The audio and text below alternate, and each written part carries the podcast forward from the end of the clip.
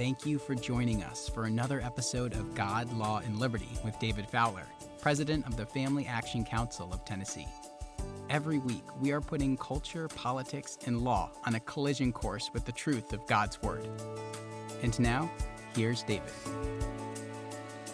Thank you for joining me for today's episode of God, Law, and Liberty. And today we're going to depart from a little bit of the normal format for for the show because I got an email um, oh, a couple of weeks ago with one of our listeners who wanted to summarize what he thought he had been hearing me say over the last several weeks about cosmology, and and if his summary was accurate, ask me some questions to see if I would provide him some answers. And they were it was really a great email. Uh, I think a great summary and some great questions. And so today, I want to take this email and make it the podcast. Essentially, let you sit in on a conversation between me and this listener who emailed me. And it probably is going to take two weeks to get through it all because it was it was really uh, a good email with some serious questions that perhaps are in the minds of many of you. So I hope you will find this really helpful. Let me begin, though, by uh, saying again if any of you are interested in about a four week, hour long, once a week, uh, for about four weeks, little look at a biblical conception of law and the common law and how it fits to the Constitution and comparing it to how we're actually doing law today, let me know. We're going to do a program like that through kingdomcome.io. And if you're interested, let me know by sending an email to info at factn.org.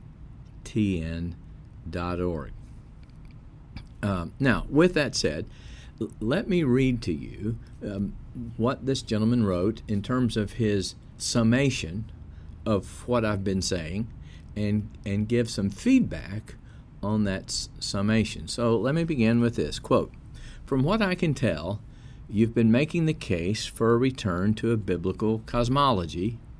That's correct. And an understanding of how the universe works as designed by God through natural law as the foundation for human law and government, especially in America. Whenever we don't have that foundational understanding, we are by default giving room for and even supporting an unbiblical foundation, particularly in government and law, but all of life too, shooting ourselves in the foot as Christians by helping and supporting unbiblical thinking in our country. And the answer to all of that is yes, you got it right. If we don't regain an understanding of a biblical cosmology, an understanding of what kind of place this is and how it works, then our our efforts will will be used by God because God doesn't allow anything to escape his sovereign use and purposes. As he says in, Proverbs 16 even the evil are made for the uh, the wicked are made for the days of evil. But but we'll be laboring in vain. We'll not be building um, in a way that will endure.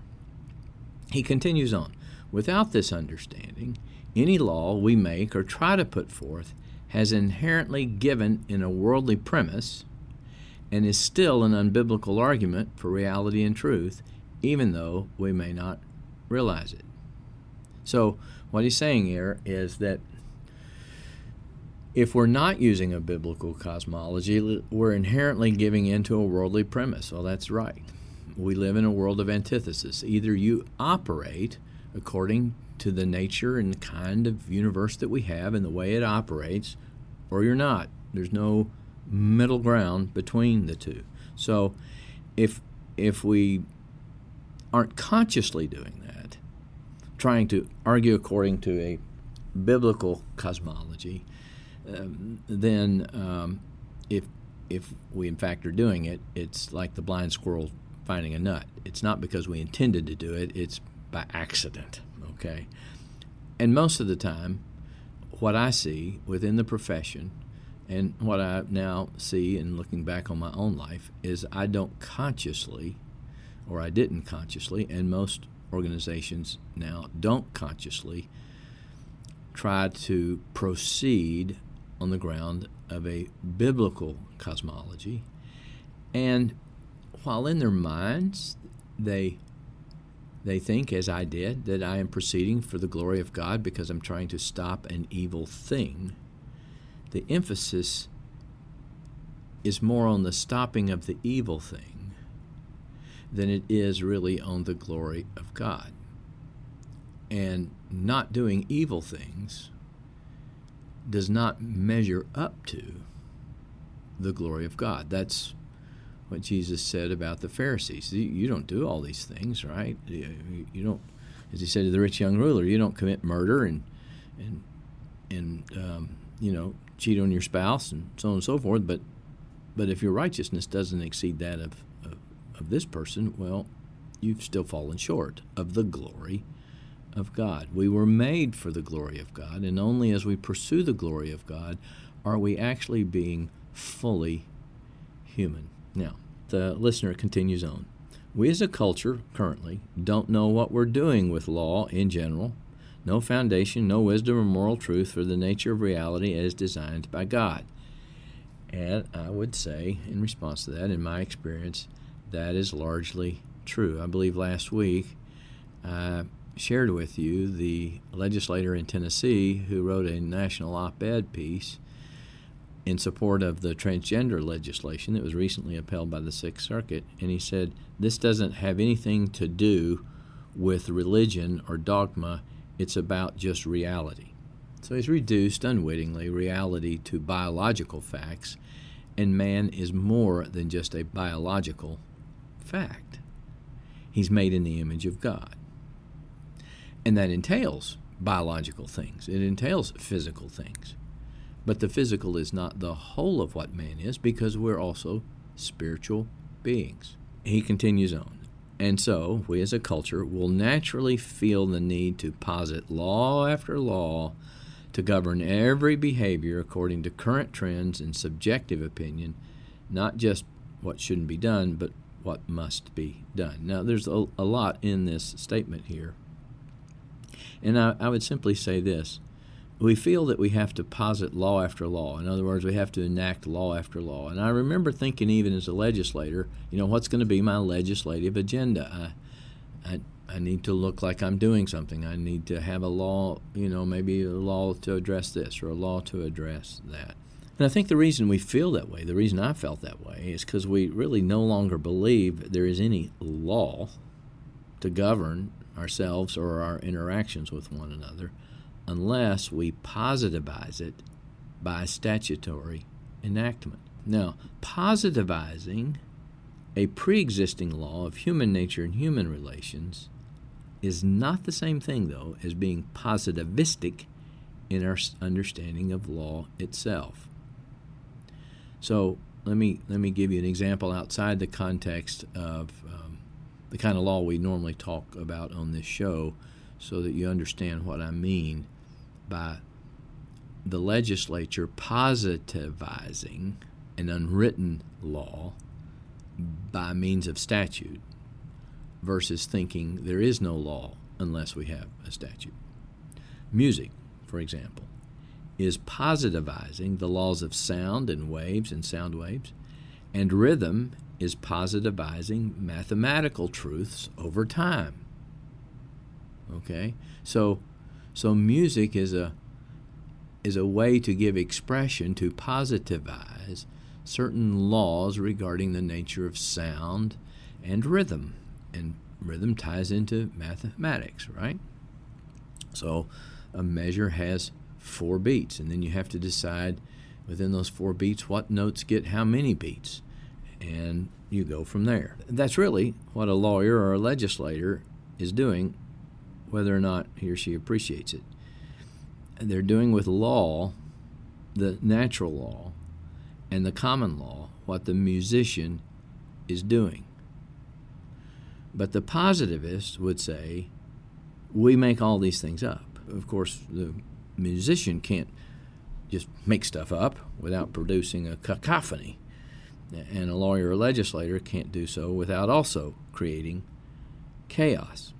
In fact, it's, it's interesting. One of the legislators in Tennessee had said on the floor last year, in the context of transgender legislation, that there is no such thing as common law. And he said, We create the common law. We create the common law by passing a statute, and then when the judge interprets that statute, that interpretation is the common law. To be honest, that's probably one of the most ignorant and unlearned statements about law and the relationship of law to legislation that I have ever heard. But it's, to be honest, not surprising based on the humanistic view of law that we're taught in, in law school, particularly when you go to second rate law schools that are just trying to teach you enough to get past the bar exam so you can go out and make a living. But in, in this legislator's own state, here in Tennessee, one of the justices of the Supreme Court said this that just completely refutes him, but it feeds into this notion that the legislature is actually just simply putting into positive declared status the law that already exists. Here's what the judge said The General Assembly is presumed to know the state of the existing law when it enacts legislation. You hear what he's saying? There's already law there. There's already law that governs everything. Now, we, we may have to uh, understand how that principle of law applies to new circumstances. For instance, wiretapping. We, we didn't know anything about wiretapping, but we did know about searching people's homes and their papers, right? So you, you take the fundamental principle, the boundary that God says, be careful about moving the boundaries, and then you say, how does that boundary now apply to this new technology? So he's saying when the legislature enacts a law, it it's presumed to know what the law already is, so they know how to develop the statutory law. And he says this this presumption includes the General Assembly's knowledge of the state of the common law when it enacts legislation. Now, this legislator cannot keep his oath because he doesn't think there is any, any common law that exists before he enacts a statute. He said it doesn't exist. I mean, that's why, you know, sometimes I get so frustrated. You deal with people in our political bodies, even lawyers, who have no conception of law or government, and they are strictly humanistic positivists. There is no law till man says there is a law. And that's the foundation for tyranny, right? Now, let me continue with this email I got. The listener says So, even if a law has biblical and moral particulars, I assume what he's referring to here is a law that says you can't provide this hormone therapy to a 12 year old little boy uh, to change his quote gender. He says so. So even if it has a, a biblical moral particular, it's still flawed because it admits the world's anti theistic view of reality. Even if a short term success, it's not good long term. To which I would say, yes, you got it. You've understood what I've been saying. And the example of that, I think the perfect example of that, are the bills addressing women's sports and the transgender issue in women's sports and transgenderism in general. So, with respect to women's sports, to demonstrate what I'm saying, that you're trying to do a good thing. You're trying to say this 15 year old boy can't identify as a girl, even if um, you know he's had hormone therapy or some kind of surgery, and compete against other high school girls in a swimming or track event. Okay, I mean that that would be a, a moral particular that seems to be good, but this is the testimony that was given by the largest Christian legal or- organization in America in support of that kind of le- legislation, keeping the 15 year old boy from identifying as a girl and competing against other girls. And I've written about it in, in uh, more depth, although only about 20 pages, in a little monograph I did called Advancing Towards Christian Nihilism or something like that. And if and if you would like to get a PDF copy of that little monograph, send an email to us at info at factn.org and ask for Toward Christian Nihilism. Can you get a link to that? If you don't have uh, the, the internet capabilities, well, you can call our office at 615 591 2090. Call that number and just ask for the front desk. Don't try to go through all the hoops to get to me and just say, hey, I want to get a copy of this monograph and we can mail you one if you'll give us an address. So anyway, let me let me go on. It, it it might be the kind of thing, for instance, you'd want to use in a small group group discussion or, or take to a Sunday school class. It'd be easy enough to for people to read, you know, between Sundays, and y'all could talk about it in, in a Sunday school class. So anyway, just just ideas. Anyway, here's how the Christian lawyer began the legal argument in support of the bill saying boys can't compete against girls. Quote, this body must act, referring to the legislature, to set a clear, fair, and scientifically based policy to guide schools and colleges and to guarantee equal opportunities for female athletes. Of course, the very question is what is a female? But notice that he's saying the issue here is what science would tell us creates fair competition.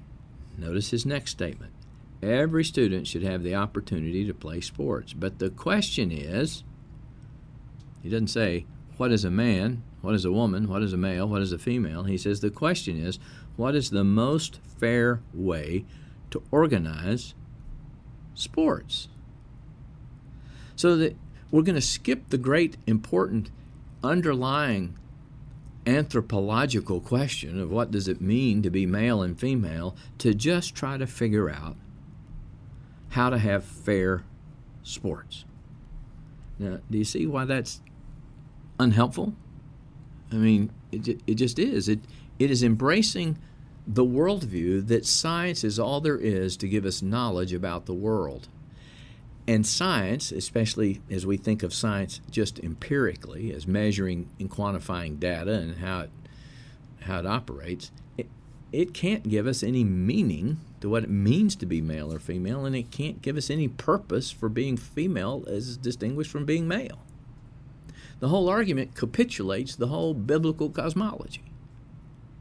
And in that sense, it's completely unhelpful, and I would call it a righteous looking deed that in God's sight is a filthy rag. Now, the, uh, the listener continues. So, he says, with all of that as introduction and summary and trying to make sure he's got it right, he says, we need a return to a biblical cosmology God's design and natural law by which we seek to ground all our man made laws. To which my short answer is correct. Bingo. You got it. In fact, William Blackstone, in his commentaries on the laws of England, now those commentaries, as I've referred to them many times, they're very important to the United States Supreme Court. They cite them multiple times. They cited them in the Dobbs decision about abortion. They cited Blackstone in the Second Amendment decision, New York Pistol versus Bruen last summer, and understanding the right to keep and bear arms. They've cited Blackstone on what it means to um, to have a, a, seizure of property, and they use Blackstone all the time to try to interpret the words of the Constitution, because the words of the Constitution were drawn from the common law. Okay, and here's what Blackstone says in his introduction about law. Upon these two foundations, and here they are the law of nature and the law of revelation, depend all human laws. That is to say, no human laws should be suffered to contradict these. So, abortion, for example, is contrary to the law of nature clarified, made more secure in our minds by the law of revelation, and no human law should allow it to contradict those two things. Okay? We would say the same thing about uh, marriage. Marriage is a man and a woman. That's the design of God for, for, for revealing His image and for creating more image bearers. And so, according to what the natural law would seem to say to us, that we all know f- throughout history we've been male and female, and male and female, when they copulate, produce um, future generations, more people just like them who do the same thing and have been doing it for thousands of years. And Revelation confirms that what we think we perceive in this natural law is true. Well, we shouldn't allow something to contradict them. And if you're going to call the relationship of marriage between a man and a woman a marital relationship, then a relationship between two men or two women cannot have that same name because it's a confusion of terms. It's a it's a confusion in our minds about what marriage is, what man and woman is, and we're going to talk about this more in just a moment. But Blackstone goes on. He says this There are, it is true, a great number of indifferent points in which both the divine law and the natural law leave a man at his own liberty, but which are found necessary for the benefit of society to be restrained within certain limits. Okay? So that would be the most obvious example would be something like speed limits and stop signs. Uh, there's no uh, law about that that we're going to find in the Bible, but we extract from the principles of the Bible about respect for property and life and, and God being a God of order, the, uh, the need to regulate uh, how we engage in transportation, right? So that so that lives are not necessarily uh, endangered more than necessary, and property is not ruined, and so on and so forth. And he says that within this area where there's discretion, is that human laws have their greatest force and efficacy. Uh, that's kind of a strange thing. In these areas where, in essence, there's no clear natural law or revealed law, that's where human law has its greatest import. For with regard to such points as are not indifferent, human laws are only declaratory of and act in subordination to the former. He explains that. In the instance, in the case of murder, this is expressly forbidden by the divine and demonstrably by the natural law. And from these prohibitions, the natural law and the divine law, arises all the true unlawfulness of this crime.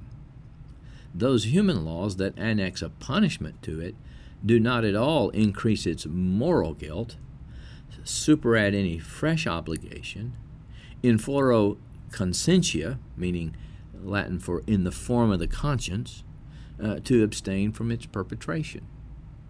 So he's saying when the law is indifferent to a matter, well, that's where the, the, human law becomes very, very important because otherwise it could be this way or that way, and we, we, we need to clarify it. But where the law cannot be indifferent, that's what I've been saying about marriage. The law cannot be indifferent about the nature of the marital relationship. The human laws didn't didn't add any dignity to marriage, notwithstanding the Supreme Court saying they do uh, any more than laws against murder added to the heinousness of murder. Okay? I hope I'm making that clear. So, in other words, Blackstone might say the law would be indifferent as to who could witness the exchange of vows between a man and a woman to create a marital relationship, but the law can't be indifferent to the fact that it needs to be a man and a woman.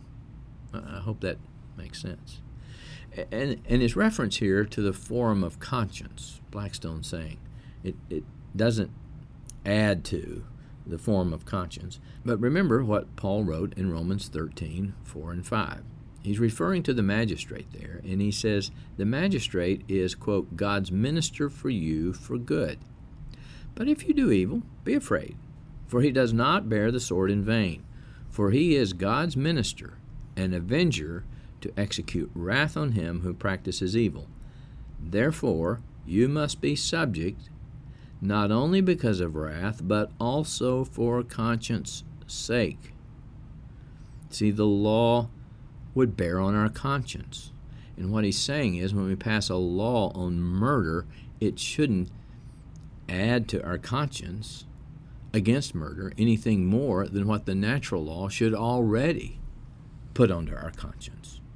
It doesn't make it more bad, it doesn't make us more culpable that we pass a statute against murder. So, with with that as sort of my response to his summary of what he heard me saying, and I think he did a, a really great job, and I hope this has been helpful. Um, let me turn to um, one of his questions, and we'll just get started here. He says, So, if, assuming, he says, I'm not missing uh, anything or misunderstanding anything, my questions are how do we do this? Restore a biblical cosmology. He put that in brackets, specifically in our culture. What would that look like with particulars? And he adds this Is the goal to change minds only? Just have conferences, church meetings, podcasts, discussions with neighbors, campus meetings, etc.? Are there laws we can start enacting to lay or relay that foundation? Are there cases that need to be brought, decisions by the Supreme Court, legislation enacted, laws repealed, etc.? Are we trying to change laws, create new ones with this foundation? Those are all really, really great questions. And I'm going to get to those next week. But before you stop listening, you need to listen to this clip from um, my friend Jeff Shafer, former attorney with Alliance Defending Freedom, who now runs the Hale Institute at New St. Andrews College in Moscow, Idaho. You can find this speech on YouTube. It's called Mischief in the Law. I would encourage you to listen to it, and you'll probably have to listen to it multiple times. I have because it is jam packed with significance. But as we think about restoring this cosmology and what do we need to do to restore it and how do we go about doing it? Is it church meetings? Is it laws? Is it legal arguments? I want you to appreciate the climate in which we are now dealing because the biblical cosmology that we had, that was the foundation for our nation's laws, that Blackstone was operating on, has now been dismissed. And the final bell was tolled by the Supreme Court for that cosmology in its 2015 decision, Obergefell versus Hodges, dealing with marriage. An introduction to this clip is, is Jeff is quoting an article by Oliver O'Donovan, an Anglican uh, minister priest, about the commandment to honor your father and your mother, and the fact that it's speaking here really about covenantal succession and how to order a society that is stable, that can endure, is that we have to honor those who've come before us and learn from them. And with that, I'll bid you adieu until next week's episode of God, Law, and Liberty. No social survival in any land can be imagined without a stable cultural environment across generations.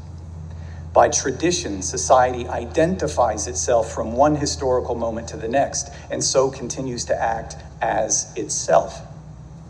End quote. And here the outrage of Obergefell comes into clearer relief. The project of redefined, desexed marriage is not just lawless, rather, it aims to construct a new order, repudiating the created world that is acknowledged and reiterated in the commandment to honor father and mother. Obergefell defies the very idea and public acknowledgement of an institution of generational continuation. It does this by making the public constitutionally required and defining rule of family, not the relation of father, mother, offspring, repeated and extended through time and generations, but instead a sterile, self oriented utility from which genealogy and physiological inheritance are banished as defining features.